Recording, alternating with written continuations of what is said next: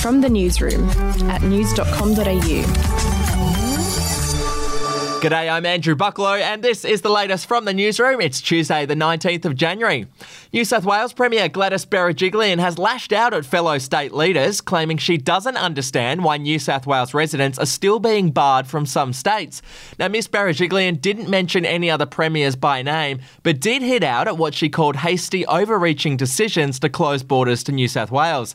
She said the decision to keep some borders closed after the federal government declared the whole nation hotspot free doesn't make any sense, and therefore there should be no border that is closed to Australian citizens. To the US now, and rapper Lil Wayne is expected to be one of up to 100 people to receive last minute commutations or pardons before President Donald Trump leaves office this week. Lil Wayne, who supported Mr. Trump for re election, pleaded guilty last year to illegally possessing a gold plated handgun while travelling to Florida on a private jet. It's bad news for Julian Assange, though. Despite an aggressive campaign by WikiLeaks, Mr. Trump is unlikely to grant him a pardon. It's also being reported that the US president has opted not to take the extraordinary step of issuing a pardon for himself or any members of his family. And another burger chain is coming to Australia. US chain Five Guys is set to open its first store in Penrith in New South Wales in the middle of the year. The announcement comes just a couple of weeks after actor Mark Wahlberg revealed he's bringing his burger chain, Wahlburgers, to Australia as well. Great news for burger fans. We'll be back in just a moment.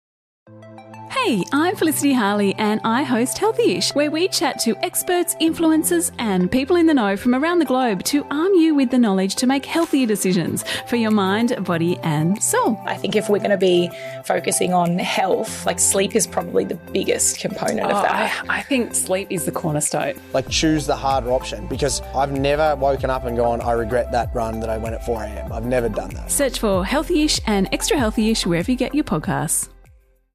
To showbiz now, and Eddie McGuire has revealed that he once suspected a contestant on Who Wants to Be a Millionaire was cheating. Eddie spoke about the 2005 incident during an interview with Kyle and Jackie O this morning. Have a listen. I thought the bloke was absolutely something was wrong, that- that he was hot. Yeah. Uh, a guy called Martin Flood, who ended up winning the million dollars, he was the second person to win the million dollars in Australia. And he just had this peculiar way of answering the question. And so we actually checked him to see if he had a wire on because we thought maybe he had somebody outside and, you know, he had a phone in his, uh, attached to his calf How that do was you check vibrating. someone? You're not the to stop- police. How do you check them for a Did you have to stop filming? No, and- no, not at the end of it. No, we, did- we just checked him, just checked him out. The contestant was cleared of any wrongdoing and walked away with the $1 million in prize money.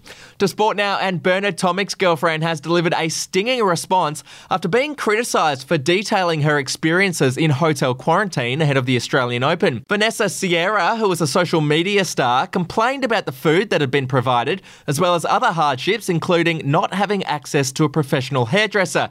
Her comments didn't go down well, as you'd expect, and were widely mocked on social media. Sierra has now claimed she has received death threats and is the victim of what she called a witch hunt by class clowns. She added that if she wants to have a laugh at how bad her hair is in quarantine, she unapologetically will. Hmm, good on you.